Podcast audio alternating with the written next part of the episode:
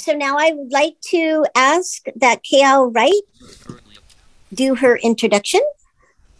I'm right here, Kyle. Hi. Hello. Thank you. Thank All you. right. You're welcome. So this lady likes to hike and also run, and she also loves Disney like me. And um, to present this uh, more information about the I Can Connect program to bring on the dream team, here is Leah Newman. Hello, my name is Leah Newman, and I work for the Helen Keller National Center. And I'm joined by Lance Kamaka and Kayal Wright to talk about the I Can Connect program, which is also known as the National Deaf Blind Equipment Distribution Program.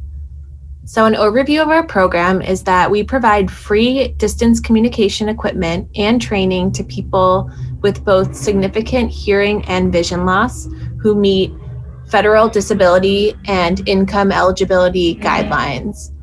And this program was created to help partic- participants connect with friends, family, community, and the world, which I feel is so important right now, especially during a pandemic, to be able to have those connections with other people um, in your community and in the world.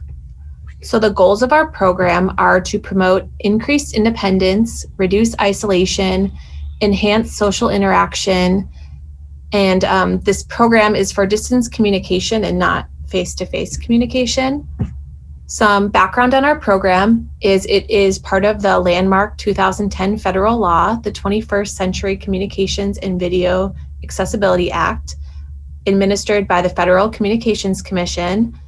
And one of the reasons this program was started was because a group of people with combined vision and hearing loss went to the FCC and let them know that they did not feel safe and that they could not call 911 uh, in case of an emergency because they didn't have that accessibility with um, the equipment that's currently out there. Um, and this program was a five year pilot program and became a permanent program as of 2017. And this the I Can Connect program is available in all 50 states, the District of Columbia, American Samoa, Guam, the Northern Mariana Islands, Puerto Rico, and the US Virgin Islands. So it's available in every state, territory, and Commonwealth. And I myself cover Hawaii and the Pacific Islands. To be eligible for this program, you need to have significant combined vision and hearing loss that causes difficulty in distance communication meaning you need to have be legally blind and have 200 20 over 200 vision with correction or have a progressive condition such as glaucoma macular degeneration uh, it, or different um, syndromes such as usher syndrome that would cause that vision loss. And then for hearing loss, you need to have a mild to profound loss that impedes communication. And then for income eligibility, you need to have a household income of less than 400% of the federal poverty rate or qualify for low income assistance programs such as SSI, Medicaid, or food stamps. And on our application, we provide the chart uh, for the federal poverty rate and so you're able to look at the number of people in the household versus how much uh, you're able to in, make annually to qualify for this program. The I Can Connect program provides the individual with an assessment to begin with once your all of your application and supported uh, documentation are submitted. We have an assessment to inform suitable equipment and software per the individual's hearing and vision loss. Uh, we look at distance communication goals and existing equipment and technical skills that the consumer has. And what is really great about this program is we don't just provide an assessment and equipment for the consumer, we also provide the training uh, for all the different types of equipment. And we on Hawaii are uh, work with the Island Skill Gathering, which is an amazing company that provides training for assistive technology. And our trainers go to all of the Hawaiian Islands and work with our clients. And they also don't just provide one time training, they will keep working with the client until they feel comfortable with the product. Or, for example, if a pandemic arises, um, the client okay. may want more training on Zoom or Google Meet or different online communication platforms. And our clients are able to contact the trainers and receive more training on the equipment that they have from our program in order to be more connected with the people around them. So, for our program, we provide amplification devices as well, but we do not provide hearing aids. And then we also provide Braille devices, but we don't provide training on how to read Braille.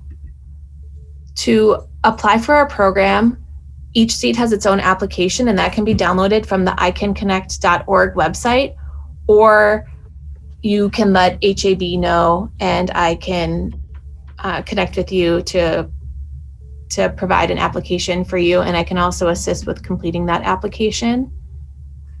And then after you're accepted, then we'll go through the steps of the assessment and uh, the installation, and then get your training started.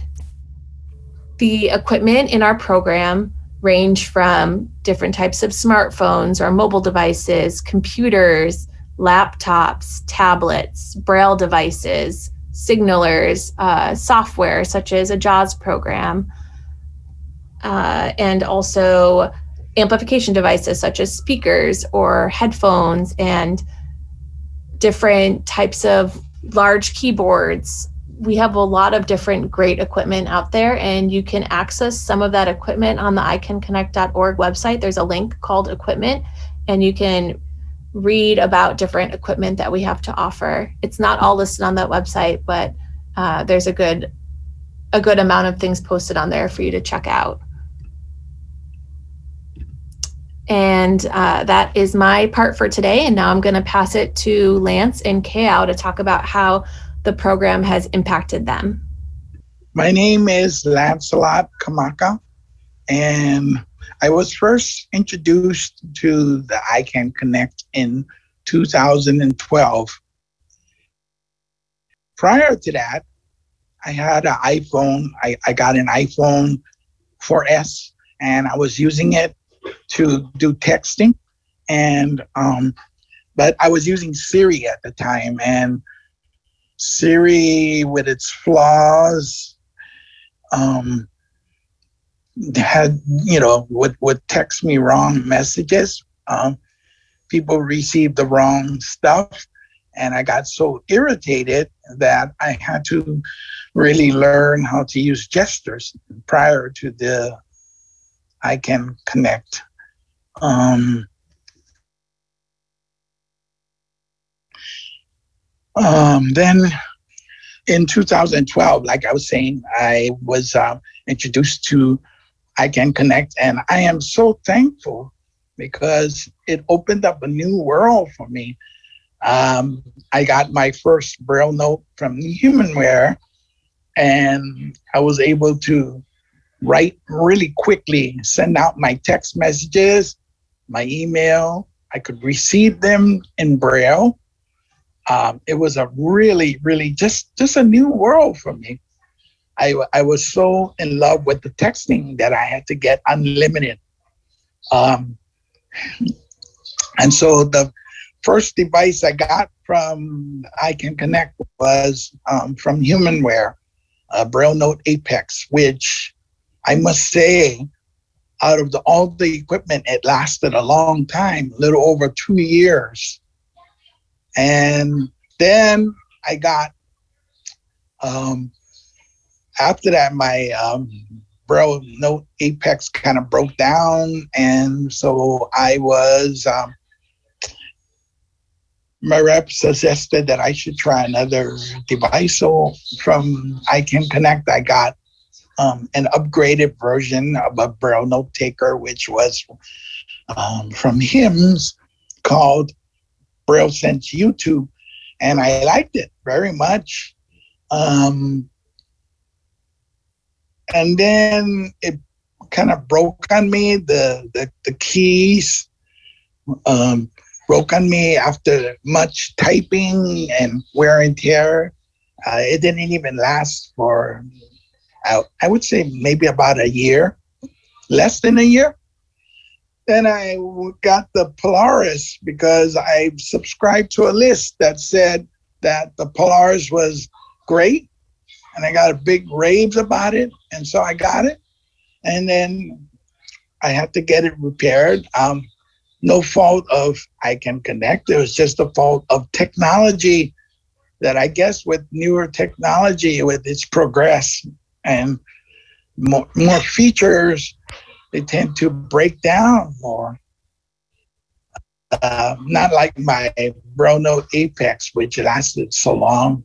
But anyway, I'm very thankful that I can Connect has um, allowed me to do these things. And that's it. Aloha, everybody. I am Kale Wright. And I got started with the iCAN Connect program back in 2015. My first unit, well, my first piece of technology was the Braille Note, uh, the Braille Sense U2. And this opened up a lot of doors for me because I am often in a noisy situation and I have my iPhone with me with speech but there should I um, was struggling because I couldn't really hear very well. So we managed to get this braille display to help me read email and text messaging for communication. And also I'm using it I used it for a uh, broadcasting situations where I am a internet radio broadcasting uh, broadcaster and I used it for um, for emailing listeners and also to look up song names and track um, track albums also during the show and to communicate with with listeners for uh, with the computer. My next purchase that I got back in 2017 was the Braille Note Touch Plus and I got it from Humanware, and this was this unit was able, um, this piece of technology was able to, it able it enabled me to help me out, um, communicate with others as well, especially using email with it and also text messaging in a noisy situation. And I was also able to take notes when I was in the Professional Learning and Leadership Institute program, which I attended in 2019 until last March. So I think the iCAN Connect program has done a very great job, especially in the world of communications for us deafblind people. Thank you very much. Thank you very much, Leah of iCAN Connect. We're going to move on now. Can I please uh, welcome and ask that Ankar Nurakar come and do his pres- uh, his introduction? Onkar? Yeah, hi. Can you hear me? Yes. Yes. Yeah. Okay, good. All right.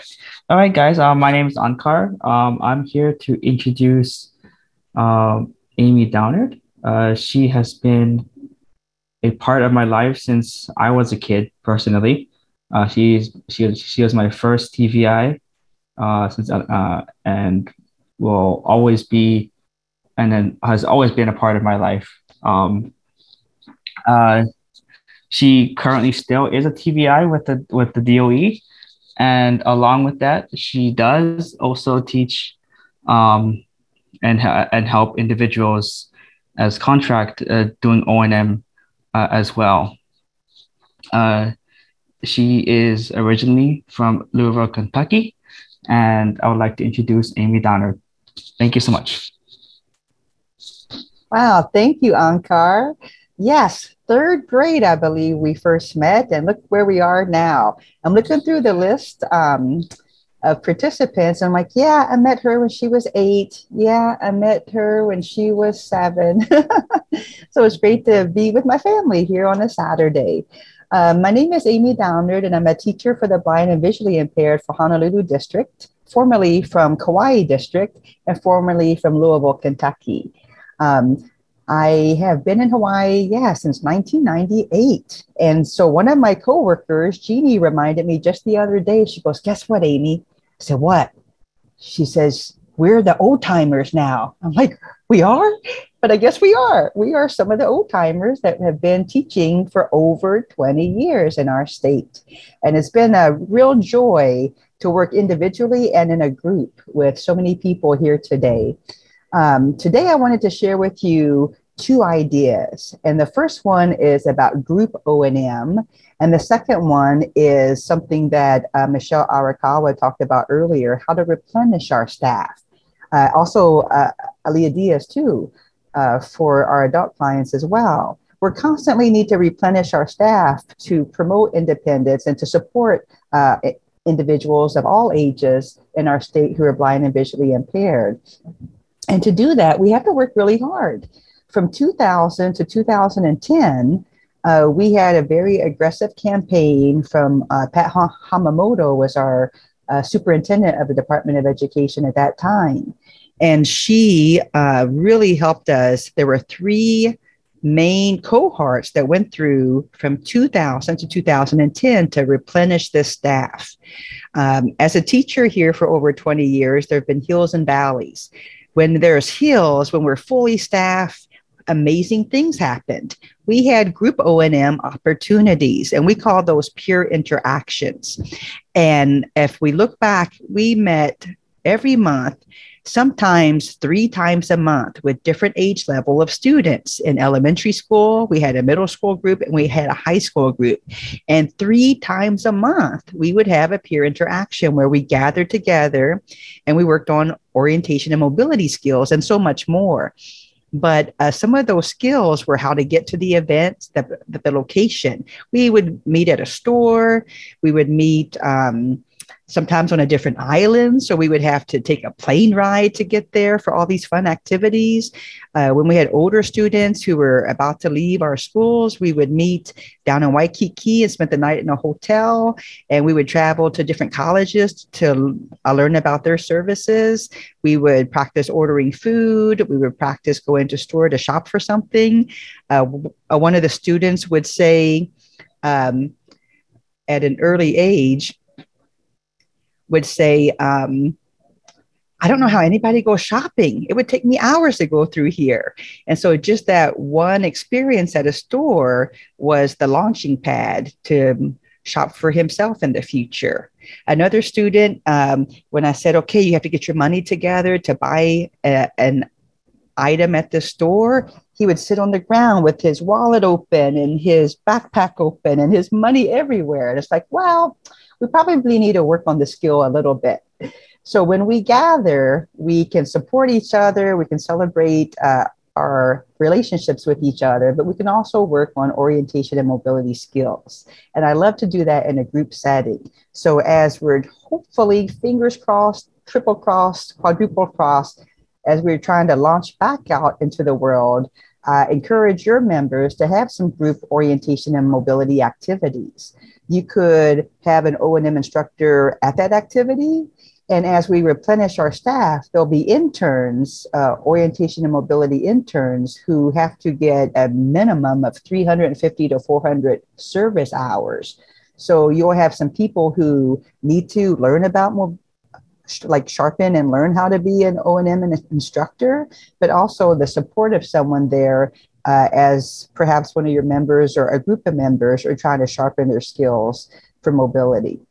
So for today, uh, I have some questions that I would like to ask two of our interns that I've had the pleasure to work with. Uh, first of all, about a year ago, the person who just spoke in the deaf blind section, Leah Newman, said, "Oh, Amy, I'm going through an O&M program. Can you help me with some hours?" I'm like, "Well, I don't know if I have time for that we're short staffed. I don't know. But how can you say no to Leah? Because she's always full of enthusiasm and she's really taught me a lot.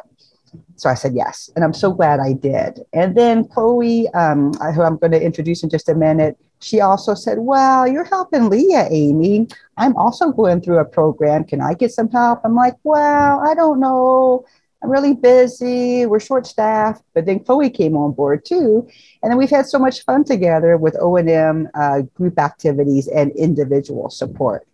So today, I would like to reintroduce Leah Newman, who's a deafblind specialist for the Helen Keller National Institute uh, Center, and also Chloe Rose, who's a teacher for the blind and visually impaired for Leeward District, who's been teaching. I, I asked her, has it been three, like two or three years? She said it's been five years. I can't believe how time flies. And she uh, is also a teacher for the visually impaired, but she is getting her orientation and mobility certification slash degree from University of Northern Colorado, and Lee is getting hers from Portland State University in Portland, who has a, a um, like these both colleges have uh, good, strong relationships with Hawaii. And many of us who are teachers have gotten our degree either from Portland State or from University of Northern Colorado. So, uh, if you want to unmute yourself, Leah and Chloe will get together for a few questions to ask and answer. First of all, good morning, Leah. How are you doing? Good morning. I'm doing well. And great. And what about you, Chloe? How are you doing? I'm doing great. All right. Happy to be here. Long time no see. I just saw her yesterday for a wonderful uh, lesson that we had. So, for the next few minutes, I would last, like to ask you four questions, and I'll surprise you with saying Leah or Chloe. And then I'll answer the question as well. So, uh, first of all, my question is for Leah. I'll start with you. Uh, you're already a deaf-blind specialist, so why did you choose to add O&M, orientation and mobility, to your certification? So I was first exposed to orientation and mobility when I was in an interpreter, an ASL interpreter program in San Diego. And I worked as a support service provider, providing human guide. Um, and so that kind of got me interested. And then once I moved to Hawaii, I met Jennifer Dar- uh, Tarnay with the Deaf Blind Project, and she talked to me about O&M. And really, I didn't know much about it. And I was like really interested. And the pandemic had just hit. So I was like, I think I have might have some more time on my schedule here. And then I applied to the program and I'm so happy that I did.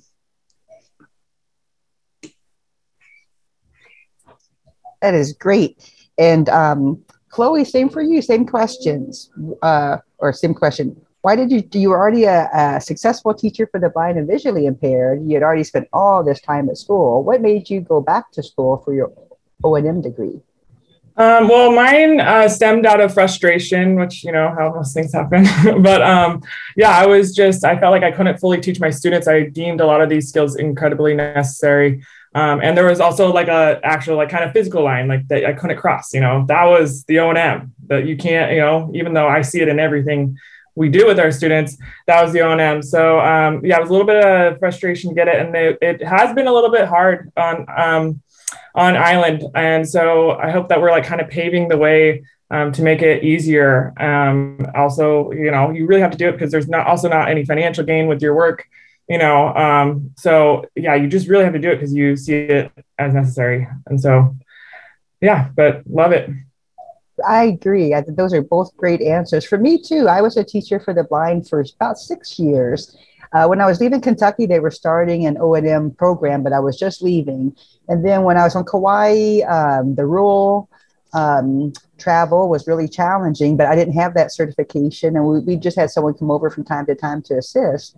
And now in Honolulu, when I was a teacher uh, there, there was a, a cohort going through because there were no, we, we had maybe one in the whole state for uh, O&M. So uh, they had a program, and we actually had 11 teachers certified as O&M instructors with the University of Northern Colorado uh, around 2003, 2004.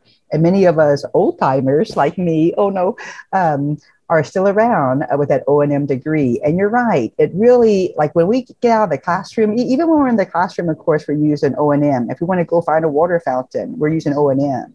But um, but when we go out into the world, it's just that there's like the world is your classroom. So that's what I, I love orientation and mobility. And I'm hooked because we can explore a vending machine to get something independent, or if we can do something as as much as going to school without being on a school bus, we can you know ride a city bus and get there.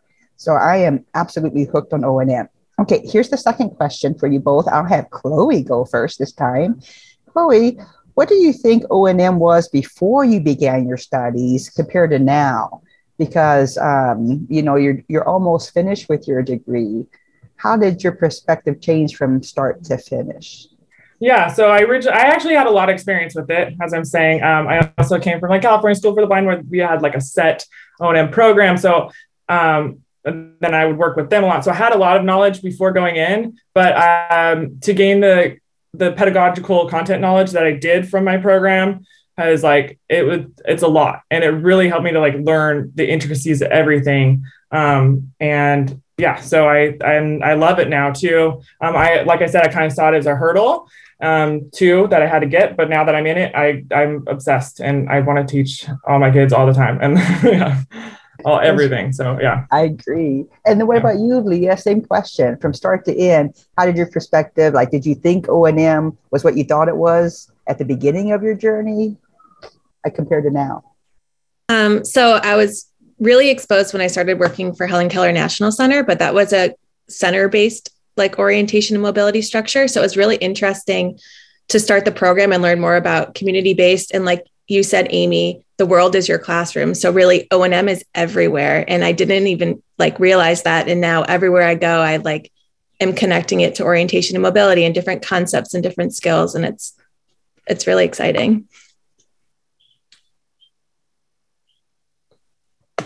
I agree.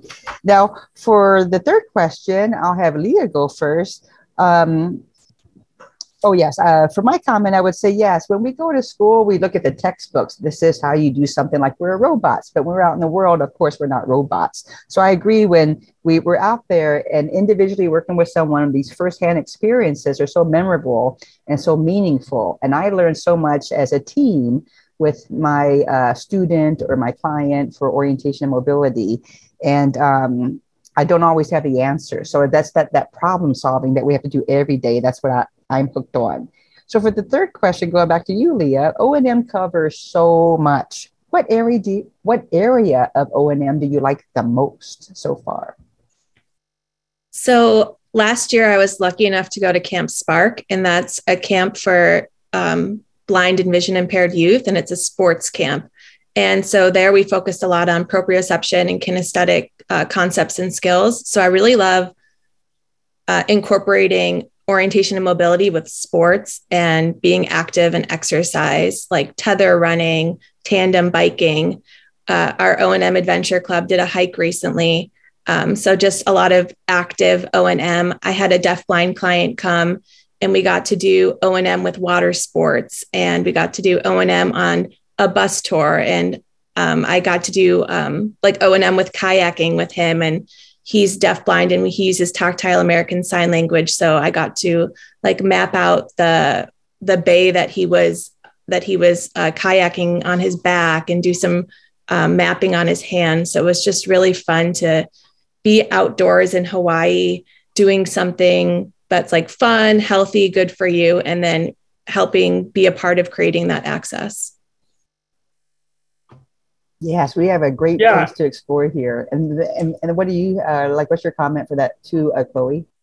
Oh yeah, I would say I absolutely love it. I also love the like uh, kind of the nature of O and M allows you to play games a lot more with your students. Just and it's yeah more so than like kind of the standard tech lessons you know that I usually have. So um, the games are really fun. I'm also uh, I like the area of integrating technology. I'm a big techie teacher. I came from like engineering, and I just yeah so I like integrate the integration of technology with O&M a lot, um, and also like where it does and and doesn't work. You know, I really like exploring that a lot. Um, so yeah, that's an area I like to explore and work with. I agree. That's uh, that's funny that you mentioned that because uh, beginning of a lesson or a session, when you go out, you get all the answers right, but then when you get in the real world, you're like, oh, I didn't think about that oh, wait a minute, how come this is happening today? It didn't happen yesterday. How come the environment's a little different? So, again, that problem solving is always active. So, for my last question for you both, um, um, I would say I will go back to Chloe for this one first and then Leah. What is one O&M skill, app, idea, or anything at all that you want to share with the audience today?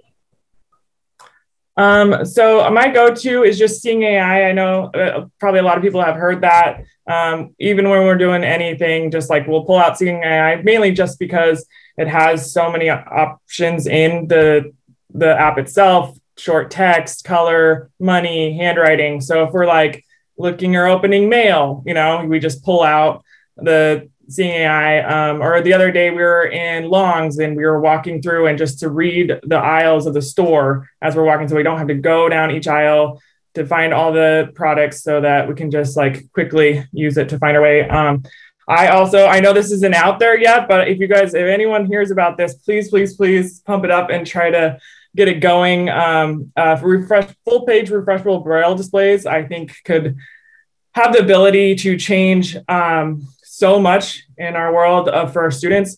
Um, so they're still in a lot of research and development. So it's not out there yet. They keep on starting and stopping, but for full page refreshable braille displays can provide like incidental learning that our students don't have just in the classroom. If they have like a picture or something or um, on their refreshable braille display that everyone else is seeing, they can have content knowledge and an understanding of that. So um, they can also use it for tactile maps on the go, right? So full page refreshable braille display that like updates because I found that tactile maps were great, but usually I have to create the maps. So yeah, full page refreshable braille would be great. So if you guys hear about it, they they keep on going to different owners and trying to get it going. But yeah, that'd be awesome.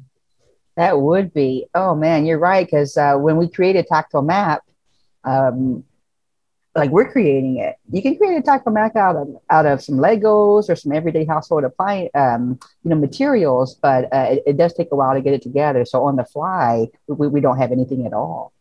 Aaliyah, what about you? What's uh, in closing? What's uh, one of your favorite O and M ideas, app skills that you want to share today?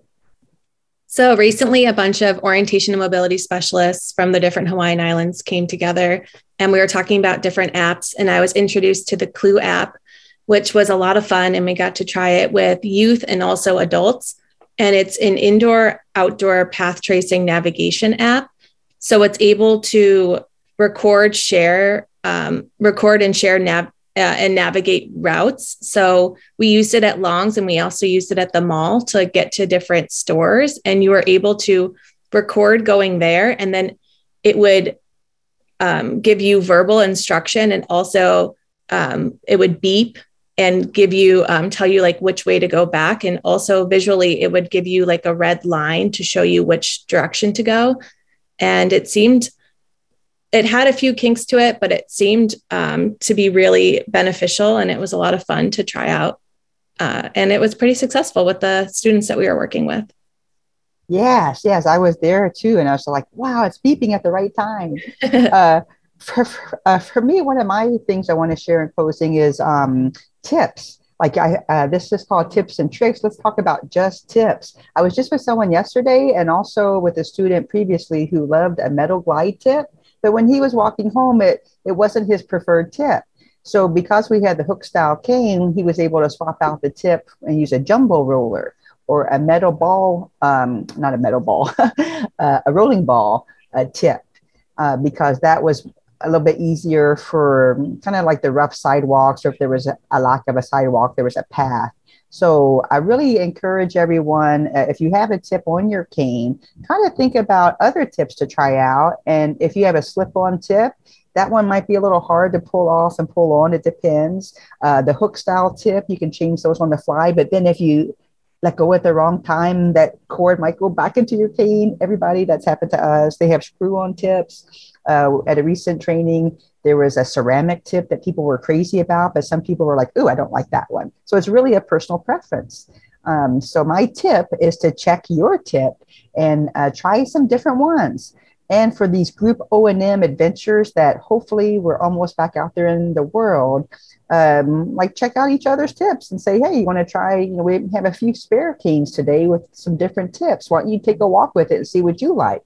And then you might be surprised and going, oh my goodness, where's this tip been my whole life? So in closing, uh, today, look at this wonderful energy, this old timer trying to welcome these two young timers in the world of O&M and we want to keep replenishing that field. So please help us with that as we get more interns hopefully soon uh, going through either Portland State's program or some other college or uh, just a volunteer from time to time to assist. Thank you so much for letting us speak today for orientation and mobility. And thank you um, for having this wonderful convention every year. Thank you, Amy, Chloe, and Leah, for your wonderful presentation. Thank you, thank you.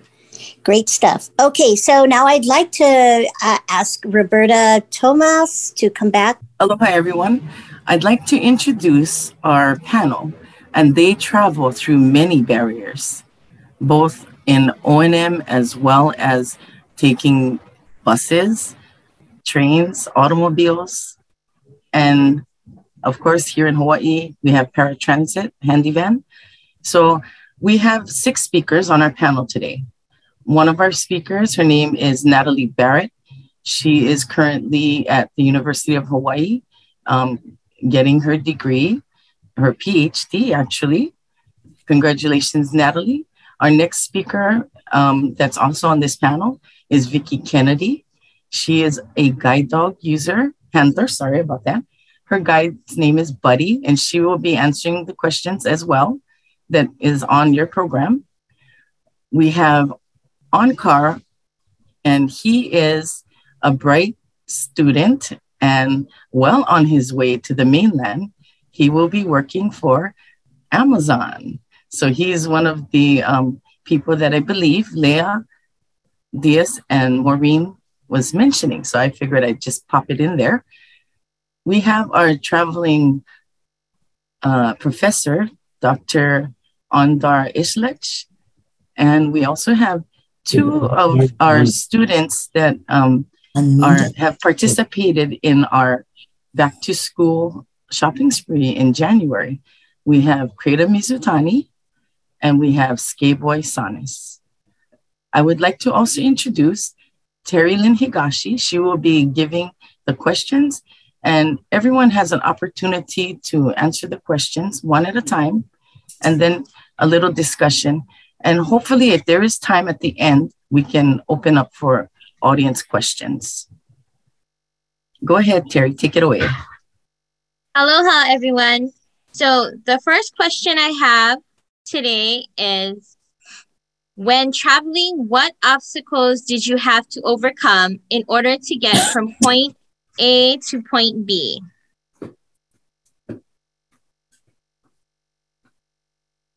Are you going to call out names or are you just going to go uh, Natalie, would you like to start? Let's start with Natalie.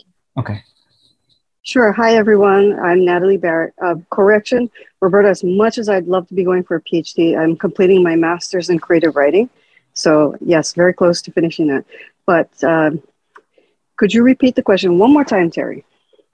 When traveling, what obstacles did you have to overcome in order to get from point A to point B? My biggest obstacle, and the first one that pops into my head, is getting over my fear of asking people if I got lost, you know, for help. That was always a big fear. Now, I am a blind offspring of a blind parent. So this is this should not be new to me. My mother pushed me and pushed me and pushed me.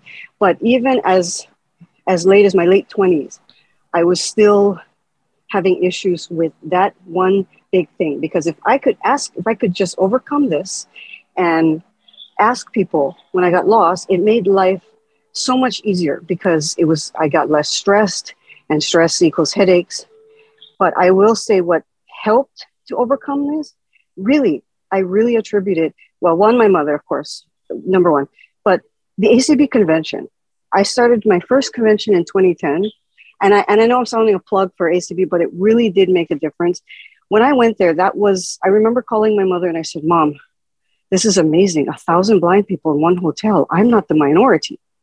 And it really helped me. I mean, to to talk to people. I, you know, you have to sit next to sometimes strangers on the tour buses. When you go places, you don't always know the people there, and you're going to have to stop and, and ask, even a blind person, "Excuse me, can I follow you?" or "Excuse me, which way are we, we going? What are we doing?"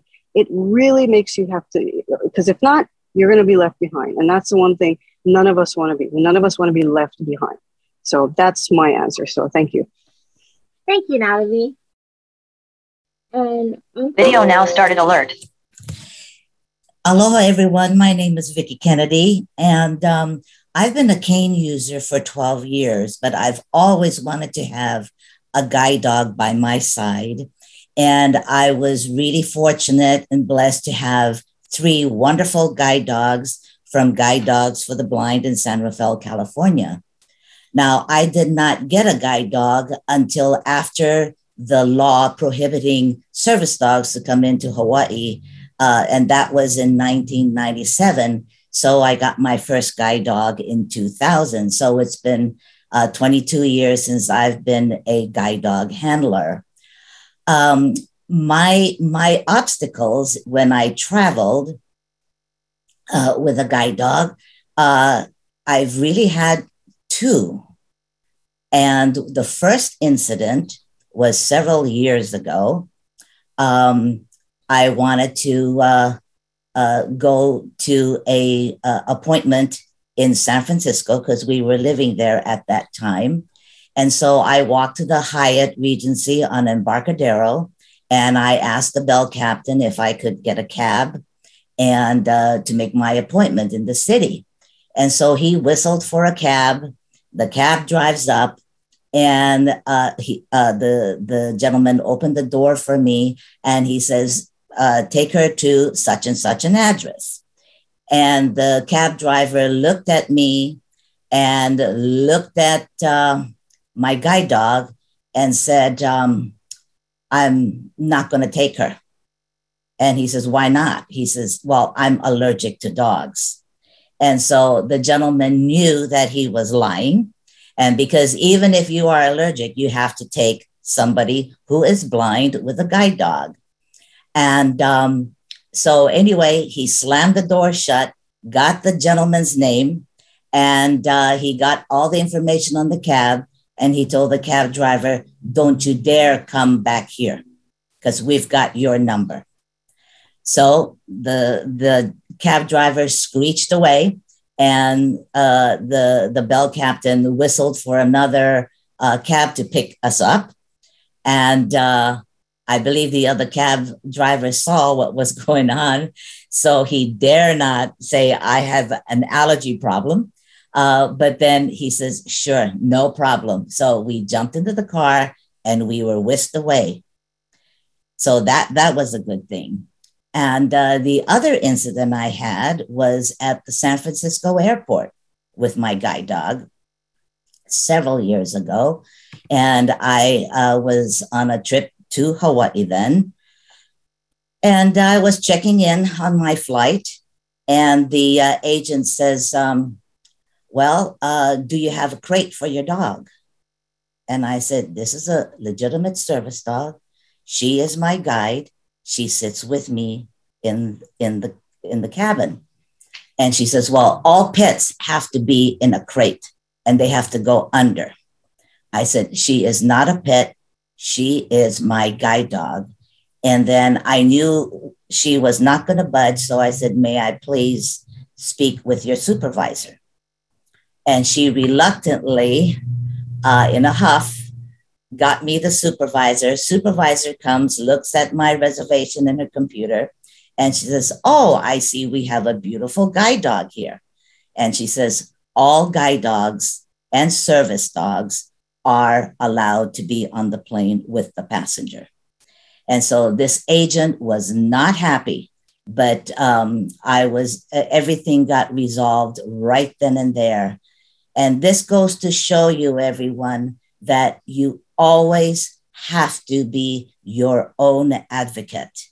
Okay. Today on the planes, everybody welcomes me with my guide dogs because they say how wonderfully behaved these dogs are. And then and then also uh, they have to allow us on there. And because today there's a strict law with the air carriers access act that legitimate service dogs are welcome on board but now emotional support dogs the ones who have all of these fake service dog vests and so forth are not allowed to be on the plane so uh, advocacy is first most with everyone who has a um, uh, challenge. And uh, for us with canes or with guide dogs, speak for yourself and uh, be your own advocate. I cannot stress that enough. So thank you. Okay, thank you, Vicki. And then just in the consideration of time, if you guys could try to limit your your answers to a minute, that'd be really welcome. Thank you so much. And can we um go on to Ankar? Same question, Ankar. When traveling, what obstacles did you have to overcome in order to get from point A to point B?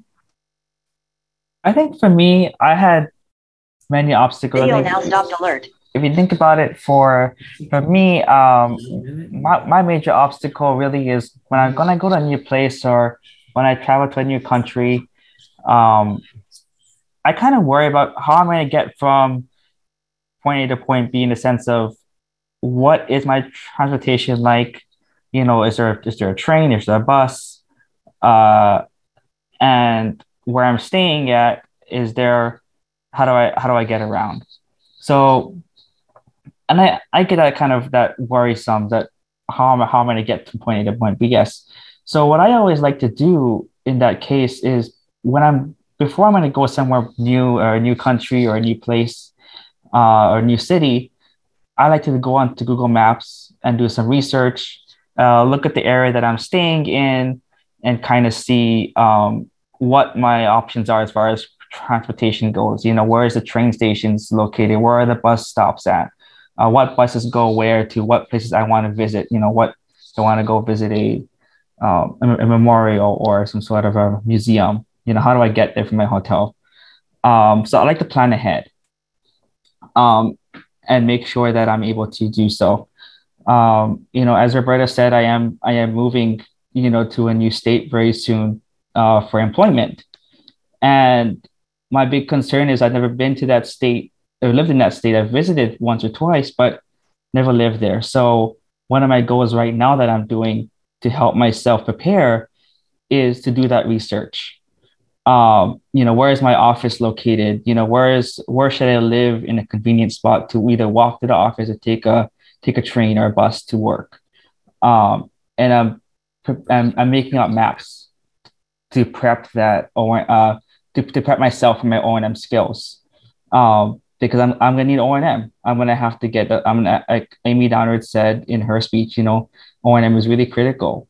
Um, and I'm gonna have to find and I, I have to find a state agency to help me with the O&M skills that I'm, I'm gonna need there. So that that that that's what I like to do to prep myself. And I, I do the same thing when I go to conventions as well, ACB conventions. So, Thank you, Ankar. Thank you. And maybe lastly hear from Dr. Onder. Same question. When All traveling, right. what obstacles did you have to overcome in order to get from point A to point B? I agree with the previous uh, panelists, but not to repeat the same thing. So I will add on that. So I think the biggest barrier for me was my own view or my own perspective and fears. So I was always afraid of what if I get lost? And then that or like uh, facing unexpected uh, problems. Uh, after a while, for a long time, that was one of the main things preventing me from moving around. And then I start to make sure uh, that yes, those kind of things could happen, but always uh, that will allow me to find a solution for such a problem. So yes, I got lost several times, but uh, at the end, still I could find my way, and this kind of uh, led me to explore new things, such as if there is a like a again some some of it might be less relevant, but if the buses are not accessible, I had to figure out where to get off uh, the bus, either by asking the people or determining from the turns which the bus makes. So that was one of the points. The other one is um, my parents were incredibly overprotective, and since they didn't know anyone with vision impairment around us, so they were always preventing me to do anything by myself. So I had to kind of, kind of convince them that actually I am able, uh, I am capable to do things, and that takes them time in the beginning. When I was traveling to different countries, I wouldn't let them know and then just after making the trip, I would share them pictures and other things. And gradually, they got used to the idea that I can travel by myself, and they were much more relaxed. Lastly, I think many people with impairment might face similar thing as well. But in some countries or some different cultures, because I know US is a very diverse country from different cultures. So the, uh, the looks of the other people on the street or the questions, the comments I was getting was really pissing me off. And like for a while, in some cases, I didn't want to go out or I was sort of very mad with them. But that also was like a gradually I have to uh, learn how to deal with those comments. Sometimes I just ignore them, pretend as if I didn't hear, or if I am in a mood and if I have a time, I kind of stop and explain them things. And how it is not always helpful just shouting be careful be careful. But like be careful means nothing. If or the words similar saying over there. So try to these three main uh, things I think were the biggest problems for me, and gradually I could get over them. Thank you, Dr. Onder. So before we move on to our second question, I wanted to pose the opportunity also to Skaboy and Creator. The same question. When traveling, what obstacles did you have to overcome from getting from point A to point B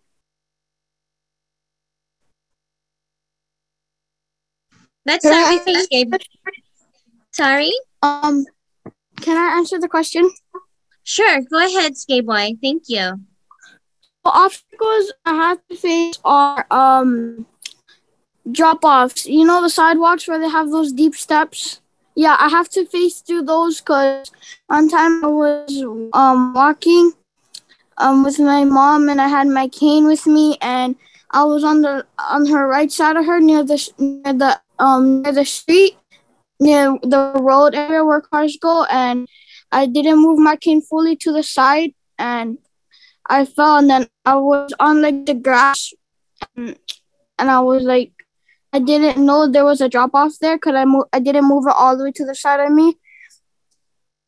Okay, thank you, Skaboy. So let's move on to a different kind of question, more um, geared toward the youth. So, other than going from classroom to classroom, do you use your cane when you're outside of your school or home? If yes, what types of obstacles have you faced when navigating outside of your school or home? Skaboy, let's start with you.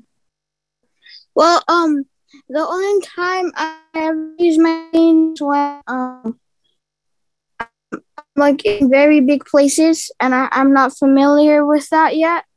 And obstacle thing is that, um, I always have to be careful for um things that my cane might miss and I could bump into. Skaboy, I had one more question for you. Are you the only blind student in your school? Yes, I'm the only visually impaired person at the school right now. I don't. I never met anyone blind or visually impaired at my school yet. So yeah, I'm pretty much the only one that's visually impaired. Thank you so much. So I have a another question here. It says, "What advocacy issues do you currently face?" So let's start with Ankar. All right. Um, as in terms of advocacy, um, I think one of the big questions and the things that we we face as a blind community is just the the awareness of of who we are in society. You know, I, I feel like till today, um, there there are certain individuals who don't know how to approach us. You know how to how to assist us. You know if they see us on the street. Um, you know you we still encounter and hear stories of people just pulling blind people across the street uh, without asking them for um, asking if they, if they need help you know because many of us are, are independent. Audio now alert. Uh, many of us are independent nowadays um, and we know how to get out uh, get around but the sighted community doesn't sometimes want to take our our uh, you know our reward and say no we are going to help you and i think that needs to change and we do need to advocate for that um, for that right and to educate the community to say hey you know we are a blind community but we are independent as well I don't need to give him a call. Thank you. Video now started alert. Thank you, Ankar. And can we ask Vicki Kennedy for a response? Same question. What sure. advocacy issues do you currently face? Uh, thanks for the question, Terry. I totally echo what Ankar said because it's all about educating the public. You know, um, when I was a cane user, everybody shunned me. Uh, no one came up to me has left the meeting to alert. speak with me. Okay, and um, you know now with a guide dog, it's all of, I welcome that because everybody finds it so welcoming. Oh my, what a beautiful dog you have. And they want to talk to you about your dog. And in that same instance, I educate them about uh, blindness and visually impairment. and so when um, uh, I was a cane traveler, I always say no one came up to me and said, My, what a beautiful cane you have. So it's all about educating the public. And I welcome questions whenever I'm out with my guide. Thank you. Okay, um, Natalie, same question. What advocacy issues do you currently face? Um, Nikki, real quick, I have to say I laughed at that beautiful cane. so true. It's more like, what's that stick for? Um, yeah, right. my issue is technology accessibility. Recently, I applied for a job at a, a Zoom interview, and they, he needed to check if the, the, the technology they used was accessible. I don't even remember what the job was for. 10 minutes, he said, Well, I'll check on it. I'll get back to you in a couple days. Well, he got back to me 10 minutes later and basically says, Oh, sorry, our, our technology is old and you know because you would be an independent contractor we're not we're not uh, we don't have to provide accessibility on the the the, techno- the software and i just said fine okay i mean it kind of upset me and i could have pursued it if i wanted to but i didn't that's my biggest issue there's so many jobs i would love to apply for but it all comes down to to my my blindness and and my accessibility on not just technology but really accessing like, how would you, you know, if you were a substitute teacher, which I also applied for, how would you get down here re- real quick? And how could I explain that to them in, in the, the amount of time we have on a telephone interview? We just can't. They would need to see me in action. And that discourage, it's very discouraging. So that's my biggest issue. Thanks.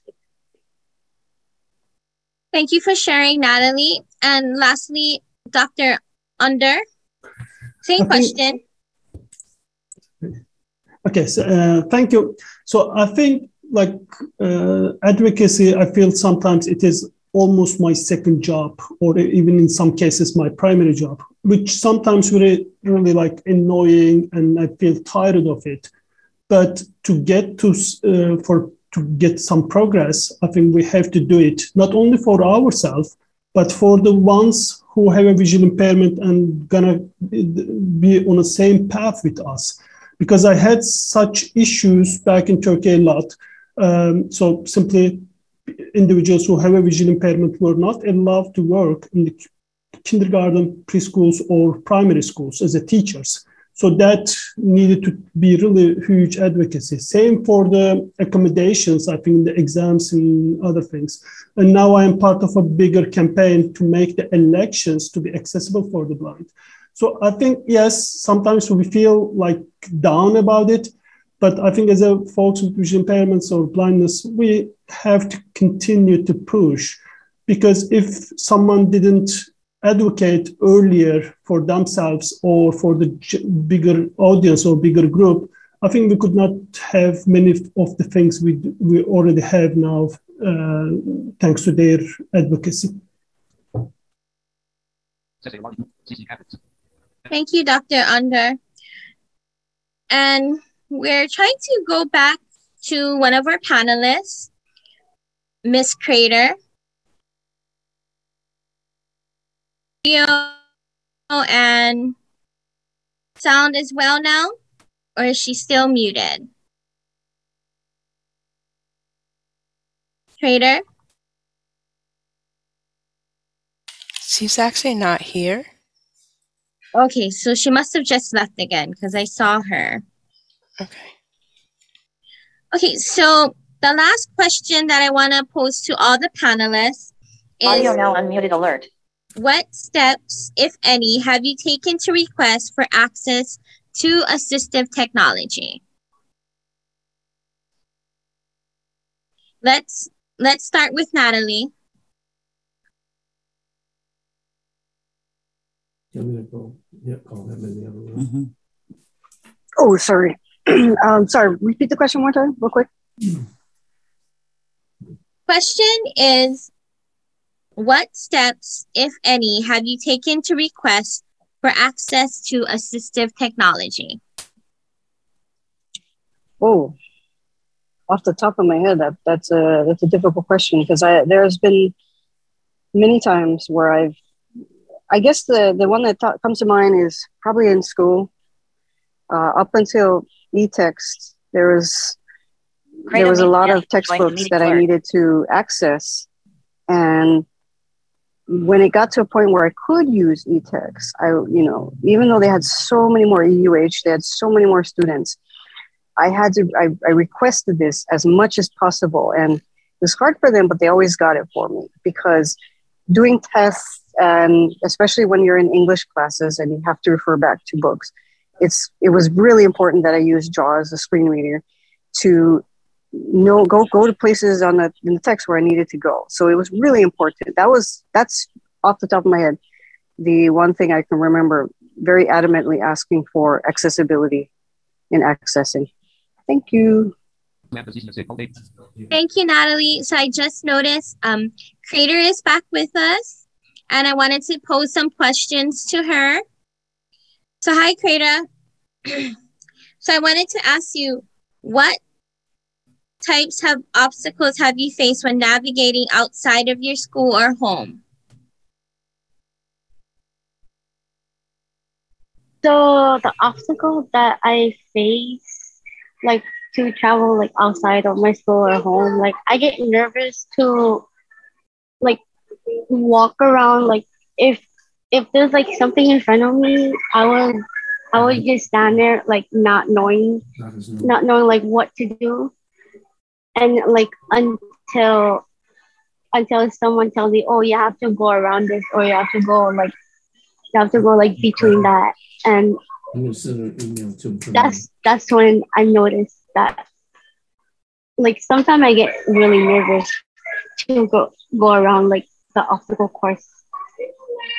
And then the next incident it was about the escalator, like outside of school. I I was nervous to go on the escalator because um, I was afraid that I'm, I'm gonna fail.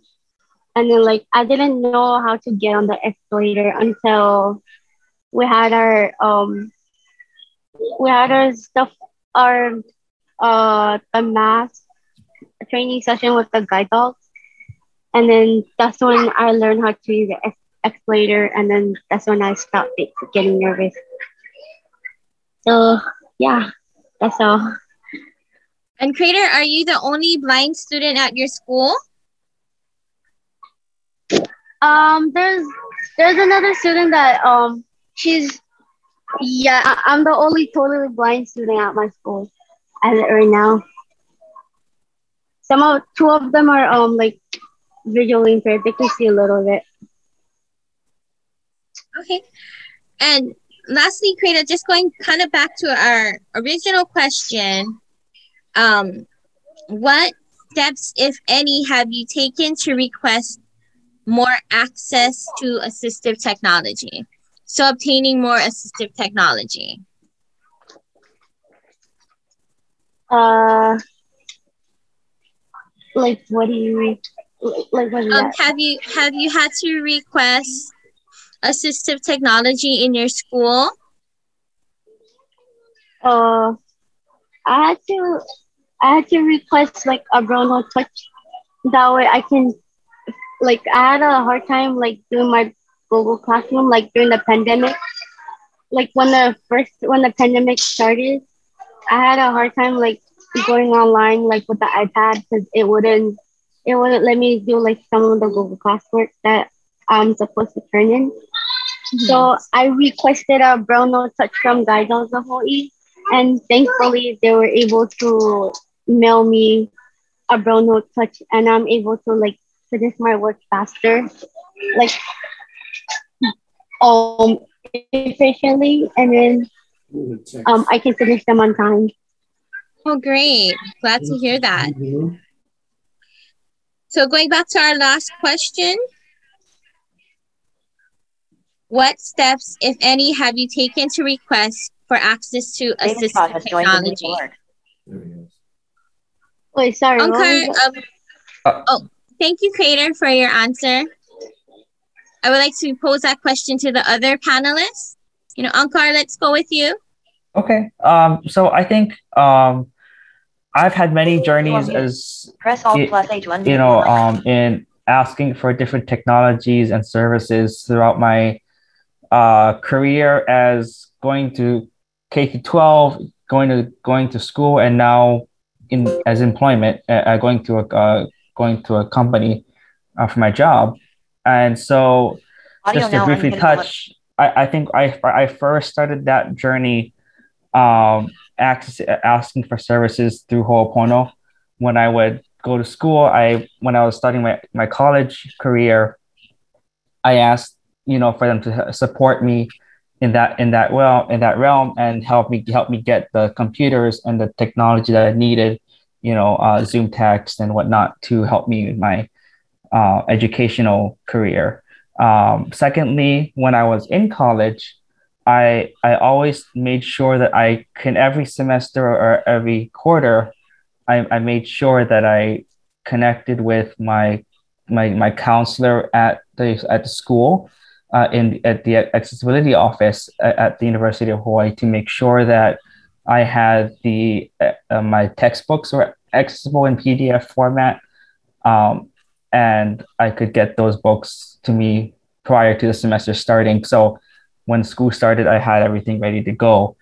Um, uh, and lastly, um, I also um, use other services um, to help me. So now, now that I'm in, uh, now that I'm going through employment and I'm working with my new employer, um, it's actually my duty. It's actually my job to reach out to, uh, as many people may know, uh, large companies. They actually have an accessibility team that will help you with the onboarding process and interview process as well as after it, once you're employed um, give you further services to help you get the technology you need so uh, when i was going through my interview process and when i first applied to the job i had to make sure that i had i i, I told the employer that i need x y and z so support um, doing my interview process, which I which I had to personally go and reach for. And so as you get older,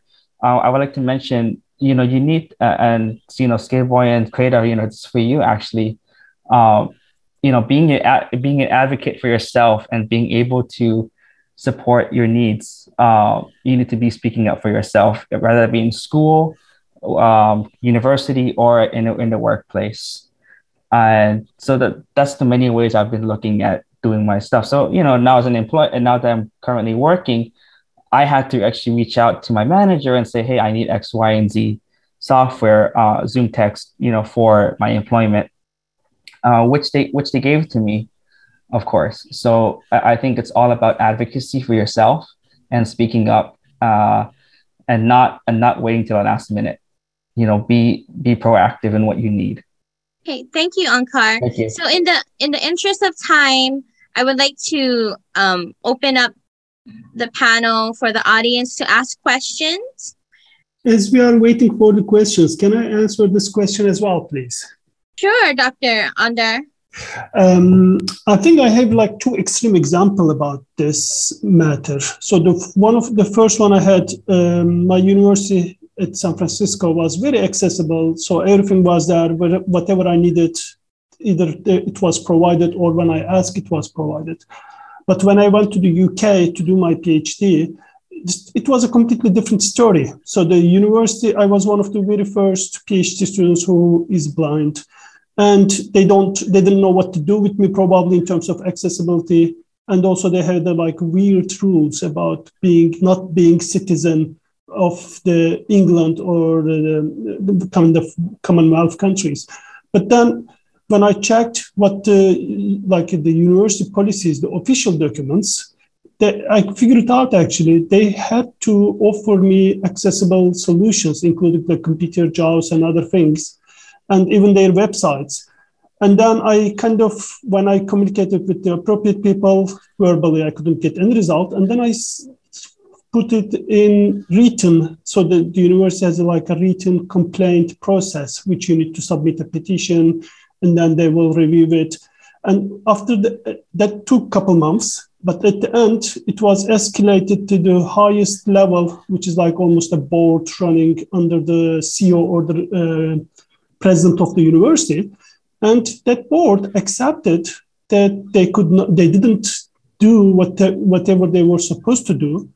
And in order to, yes, they took a, like a very um, aggressive actions to solve the problems to make the university accessible. And on top of that, they, for example, they comp- they accepted to compensate my visa fees, and they waived the one year of the university tuition.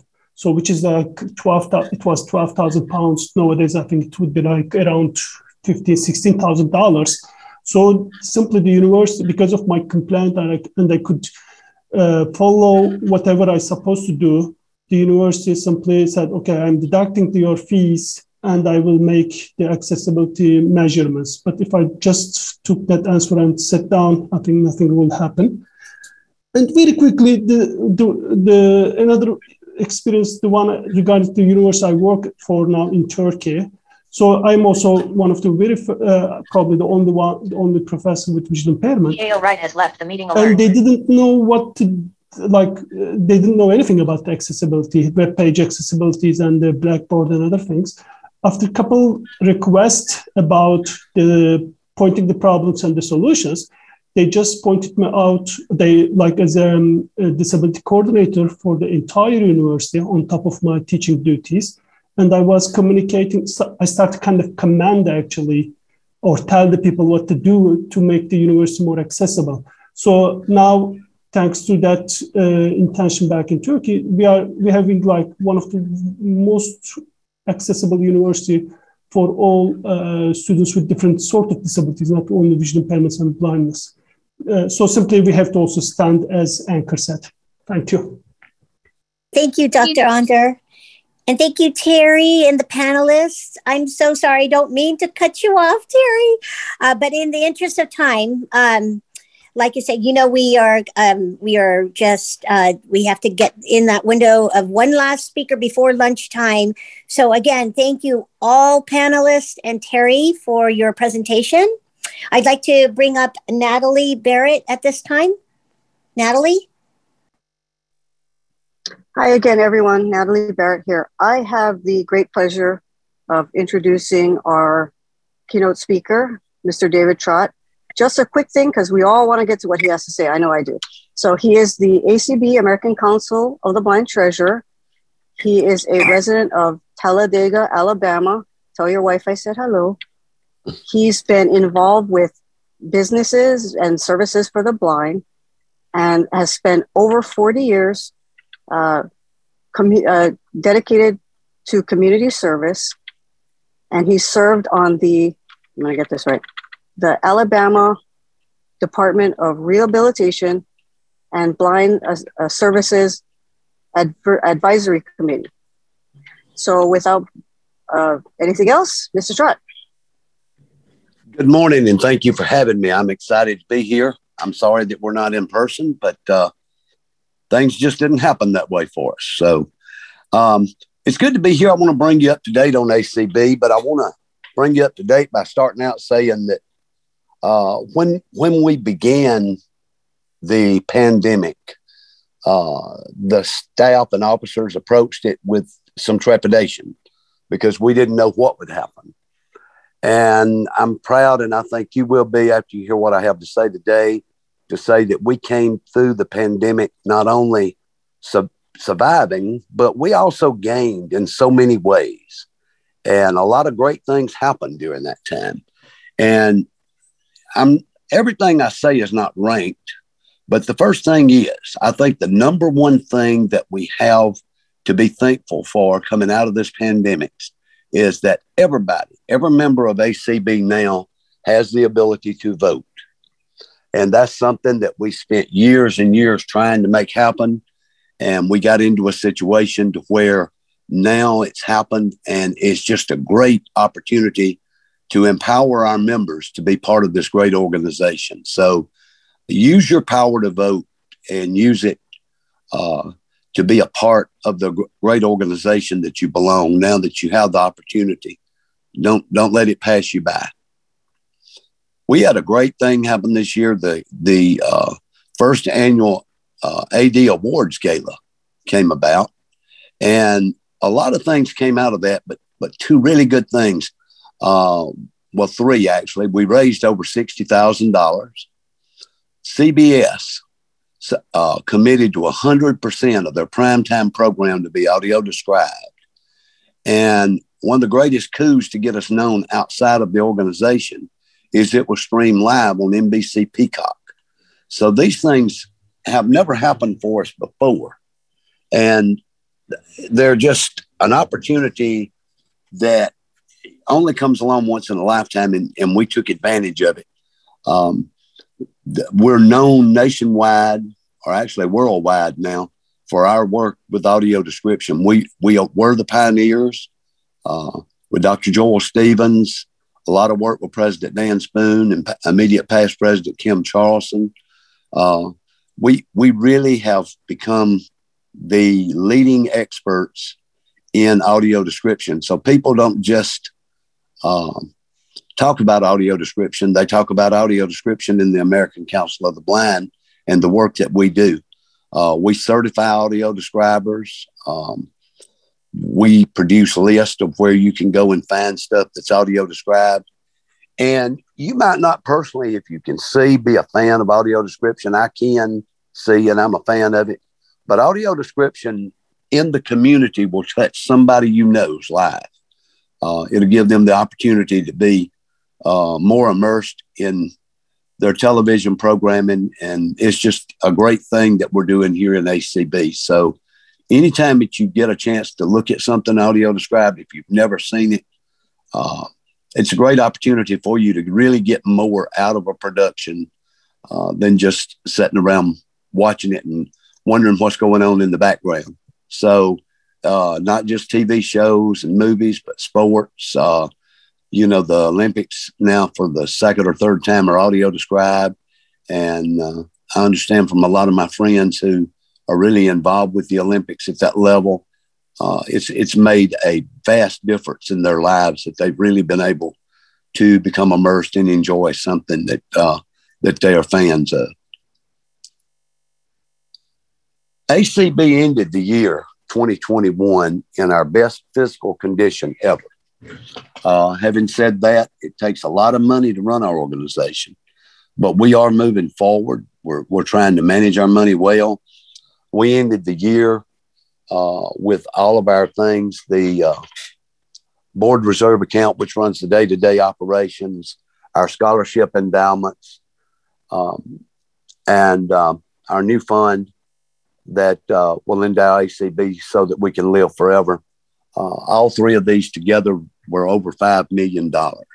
So we really done well uh, coming about you know, uh, at the end of the year that way because we really expected to lose money both years during the pandemic, and, and we've moved forward and hadn't done that. So uh, you may hear us when we talk about the budget, talk about a negative budget, but when we end the year for the last two years, uh, we've been well over a hundred thousand dollars, and in, in one case, over two hundred thousand dollars ahead. So we're managing your money well and still providing more services. Um, one of the things that came about in, in Mitch Pomerantz, which I'll talk about it uh, when I talk to you when I talk to you later on today. Uh, one of the things he wanted was an advisory board. This advisory board would be made up of people outside of ACB that's not necessarily in the blindness field, but they will help with things like uh, advocacy, fundraising, uh, member project managements, uh, legal. And they, we have a full panel that you will meet during the uh, leadership seminar. Uh, we have seven people now on that board. So it's it's really been a great opportunity for us to grow. Uh, they they've given us a lot of advice and a lot of help.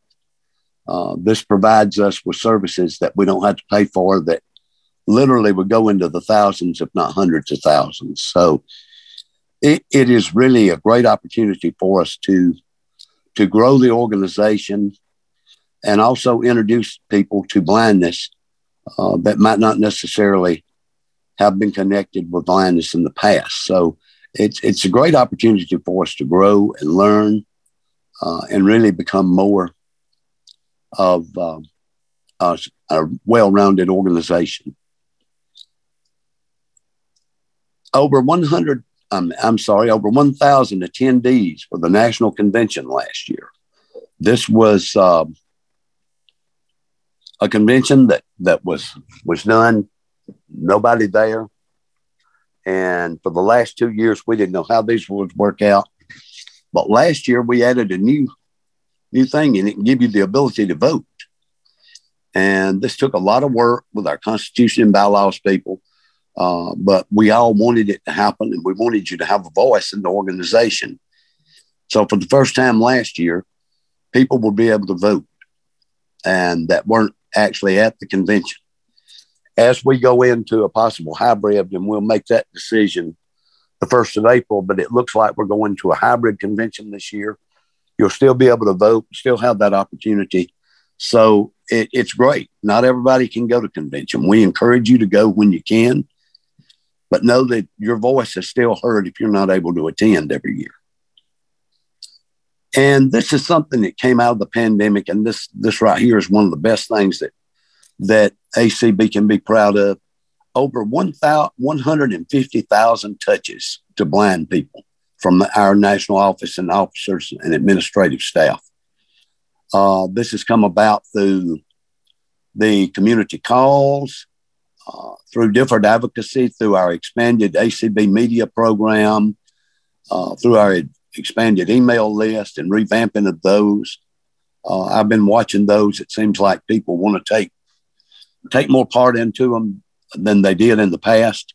So we're really growing there and um, it gives you a chance. And and the officers read those posts. So ACB community and those things. Uh, if you have something to say, put it out there. You know, let us hear from you. Uh, that's the way we learn. Uh, we we learn what we're doing right and also uh, what we're doing wrong. So we want to hear from you. Uh, at this point, we've had over seven thousand community calls. This is uh, with with two over uh, 200 facilitators. This is a lot of work from Cindy Hollis and, and and her intern, and she's done a great job with this. And we've got a diverse amount of calls from uh, religious to books, cooking, crafts, um, advocacy, you name it, it's out there. So it, it really gives you the opportunity to take part uh, in a in a in the organization. And you, you're not only is your voice heard, but you're getting to participate. Uh, I wouldn't have thought of crafters over a, a Zoom line, but it's worked out great. They have a lot of shows. I, I see them in the schedule. So pardon me. Uh, it's it's just a great opportunity. The the 150,000 touches, that's just great. It shows that we are not only working with our membership, we're reacting to our membership, and we're learning. Uh, we, we're getting your advice, and we seek your advice uh, to help move the direction of ACB. And you'll learn more about the different things that we're doing uh, with with that kind of thing at leadership in the next week. So y'all be sure and attend that. Uh, we've been we've been getting a lot of press from places like the Wall Street Journal and New York Times. Um, uh, accessible voting. We had some problems in Virginia, Florida, a couple other places, and and the work that we did there got recognized in these these publications. Again, that's getting the name of the organization out there, and more and more people are learning about the advocacy work of, of the American Council of the Blind. And this just gives us the opportunity to uh, know that that our work is not in vain, that people are listening. Uh, you know, it, it takes a lot of time sometimes to get a piece of legislation passed. Uh, Melanie Brunson, one of our executive directors, um, helped get introduced the Marrakesh Treaty. And as ongoing as all as it was worldwide, is widely accepted. It took 10 years to get Congress to pass it and the president to sign it and us sign on. Uh, and it gives us books from around the world in different languages we can share with different countries. Uh, it's, it's just a great opportunity for those to read, those in, that are in education or working on their degrees. It gives you, if you're learning French, gives you the chance to get books in French that you can actually look at the French pronunciations and all. So it's, it, again, all these things coming together, you know, are, are things that take time. So when you look at legislative imperatives and you say, well, I heard this a year or two ago, uh, know that these things don't happen overnight and know that your voice now, um, with Congress looking at Zoom meetings and all with their constituents, it gives you a better chance to be heard. So take advantage of that when we go through the legislative um, seminar next week and, you know, pick up what we're doing with the imperatives and contact your senator. You don't have to be president of your organization. Uh, you you're you're the membership, and that membership is the most valuable part of our organization. Without you, uh, there wouldn't be any need for a treasurer like me or president like Dan Spoone, uh, because we wouldn't be here. So I always know that as members of this organization, you're so important. We just had a sign-on letter with 150 organizations with the DOJ for digital accessibility for website standards. Uh, we work with the National Federation of the Blind on that. Uh, we're doing some work with the National Federation of the Blind, and uh, we're, we're building a, a good relationship with them. And it's, it's just helping us so much to work together rather than working against each other. Uh, we've expanded our staff. Uh, we've had a couple of, of resignations lately. Uh, Jennifer Flatt's last day was yesterday, and we will be replacing her. We just replaced our uh, human resources um, and payroll clerk. She will start to Monday. And so, uh, and for those of you that know Kelly, Kelly is off on maternity leave right now. So, as we move into uh, this period where we use a lot of staff, like with the legislative seminar and the convention, that we are a little short-handed, but uh, we'll get back up to par, and we're going to have a great, great two events with the uh, leadership and then with the convention. The Get Up and Get Moving campaign.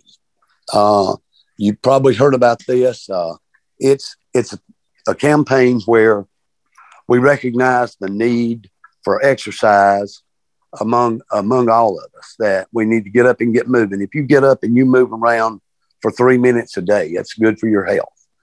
Uh, it's also a fundraiser for us. It's also a way to get uh, other organizations and companies on on uh, on on board with us. We're going to have some companies. Uh, I'll save those for Tony to mention next week because I'm not sure which ones have actually come on board yet.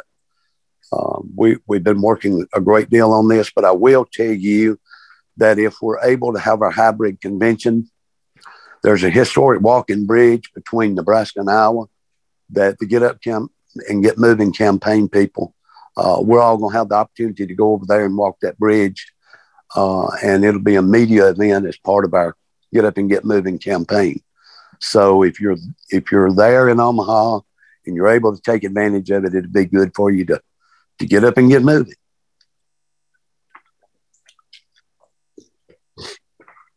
Excuse me, old diabetics take a lot of water. oh man. We had a lot of successful fundraisers thanks to y'all last year, and I'm gonna, I'm gonna give you a, a little bit of of update on those. Um, our walk raised over $86,000. The two auctions together raised over $66,000. The Braille Forum raffle raised over $25,000. And the MMS, that's the monthly uh, monetary support program, still raising over $100,000 annually. So this this is a great uh, a great fundraising year. We're, we're truly truly excited about it and uh, we we think that that uh, this year will be even better. Know that us as members contribute about 17% of our annual budget. So anytime we don't want to pray hard on our members, um, you know, if you can give very little, then the MMS program is probably for you. You can give $10 a month and uh, have half of that come back to your chapter. So it's it's a great opportunity to give, you know, at all levels. Uh, we'll be kicking off the walk here shortly. Uh, we'll be kicking off the Braille Forum raffle. Again, you'll be able to do some of this stuff through your registration when you register for the convention. And uh, of course, MMS is ongoing. So uh, the Braille Forum raffle and the walk. Now, the, I want to talk to you a little bit about the convention. And what I'm telling you now may be a little premature because we haven't voted definitely yet. But it looks like we're going to be able to have a hybrid convention. And the convention is going to be a little different if we do. The auction will kick it off virtually. And then we will have several presentations and meetings virtually before we ever get to convention.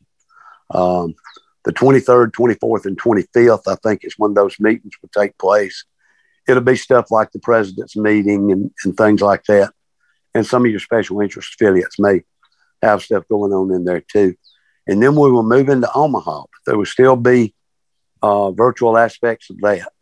So you'll have the opportunity to be a part of uh, all the different things going on. And you'll have a better opportunity this year, uh, even if you go to participate in more, because we're going to have a lot of it virtually before you ever get there. We're doing this so that we can incorporate the stuff that we learned during the pandemic people want so we can have the number of sessions. There's no way, for example, that we could put in that week where we're all going to be in Omaha 150 plus sessions. It's, it's just not possible.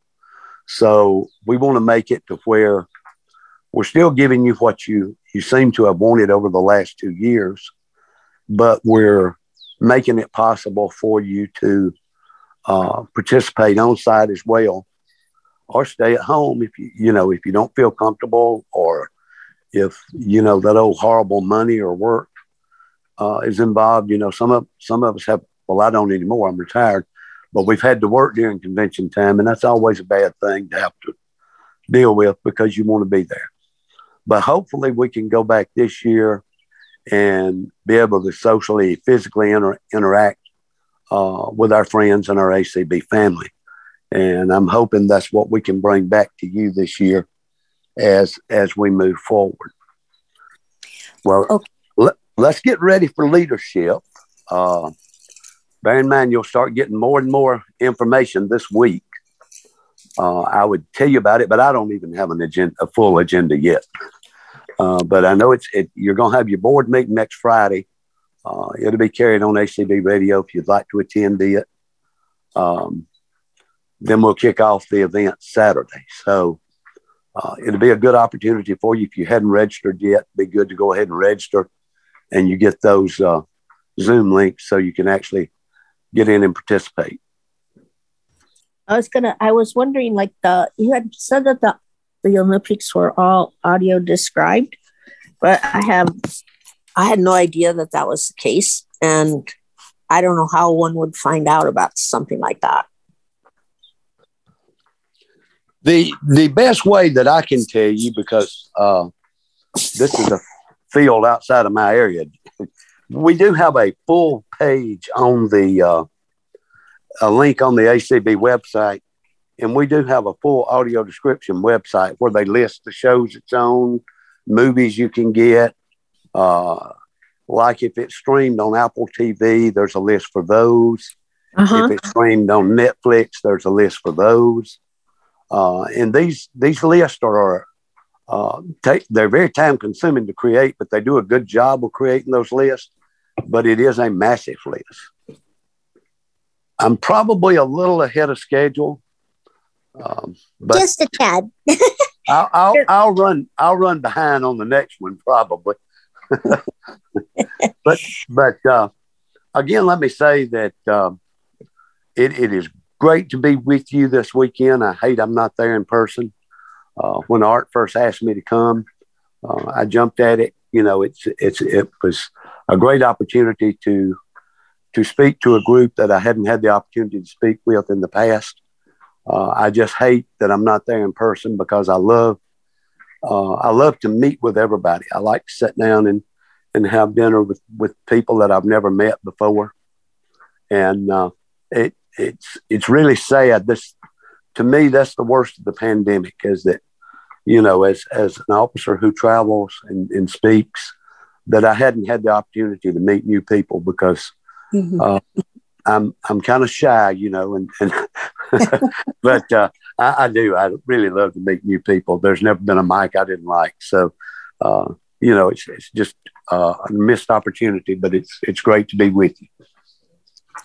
We're glad that you're here, Mr. Trott. We look forward to your keynote speech this afternoon. Thank you very, very much.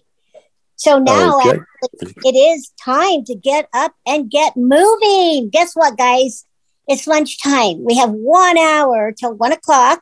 But wait, wait, before you move and get up, um, there's a couple of things. So I'm going to ask Antonio to come back, do his Yep. magic with some door prizes. Thereafter, ACB Media Team, please play uh, the song by Danny Couch. I believe it's called These Islands. And guess what, guys and gals? Our own Vicki Kennedy will do the hula to that dance. So please stick around for that. Um, and then we'll meet back here again at one o'clock. Okay, so take it away, An- uh, Antonio. All right, uh, let's do a few here then. So, uh, first up, we have a uh, Hawaiian lap quilt uh, with HAB on it. I maybe em- embroidered, perhaps. I'm not 100% sure. I haven't seen it, but um, this is by Mona Yamada. Um, and I believe she she made it because usually that's the case. so uh, this is gonna be going to uh, let's see, uh, Lenny. Oh, Ibisitani. Ibisitani. Ibisitani, yeah. Wow, I think our students are hitting 100% here. What's going on? That's awesome. Great. Well, we, we do we do have a lot of prizes, so your odds are pretty good. Oh, good. Yay, Lenny. All right. Uh, oh, we've got we've got a big one here. Um, this is a fifty dollar Walmart gift card. Nice. All right, and this was uh, given to us by uh, Laura Tanigawa. Thank you so much, Laura. That is extremely generous of you. Yes. Um, and this is going to be going to uh, AJ Wilson. AJ Wilson, congratulations. That's awesome. Do you want to do one more? What do you What do you think? Sure, sure, Okay. Antonio. We have a whole hour. right. No, All right. just kidding. we were waiting All on right. Vicki to do her hula. Yes. So We've go ahead. got One, uh okay, one more here. A twenty dollar Starbucks card. Nice. All right. Nice. And Yes. this one was uh by once again anonymous. So thank you, whoever you are. Thank you, thank you, thank you. And uh this is going to Dave uh Eveland. Dave Eveland. So Dave, uh congratulations. You got a twenty dollar gift card for Starbucks. awesome. Thanks, Antonio. No awesome. People who are blind are often lucky in love. 65% of Americans who are blind are married or live with a partner, and only 16.5% have been divorced. Maybe love is blind. Hawaii Association of the Blind, advocating independence, equality, and opportunity for the blind. Technology helps people connect in many ways. We're moving to Florida. Mm, okay. With tablets and screen magnification software. Great picture. Can I come back to say hello? We can have a quick bite for dinner. Oh, that sounds like a plan. With braille displays, computers, smartphones, and more. Mm, Kids. iCanConnect provides equipment and training to help people with combined hearing and vision loss connect with the world. Find your state program at icanconnect.org or call 800 825 4595 or TTY 888 320 2656. We are mothers. We are students. We are sons. We are grandparents. We are writers. And we are blind. Hawaii Association of the Blind. What if this was all that you saw every day? Or what if it looked like this? What if you couldn't see the world around you? What kind of world would that be? Hawaii Association of the Blind, advocating independence, equality, and opportunity for the blind.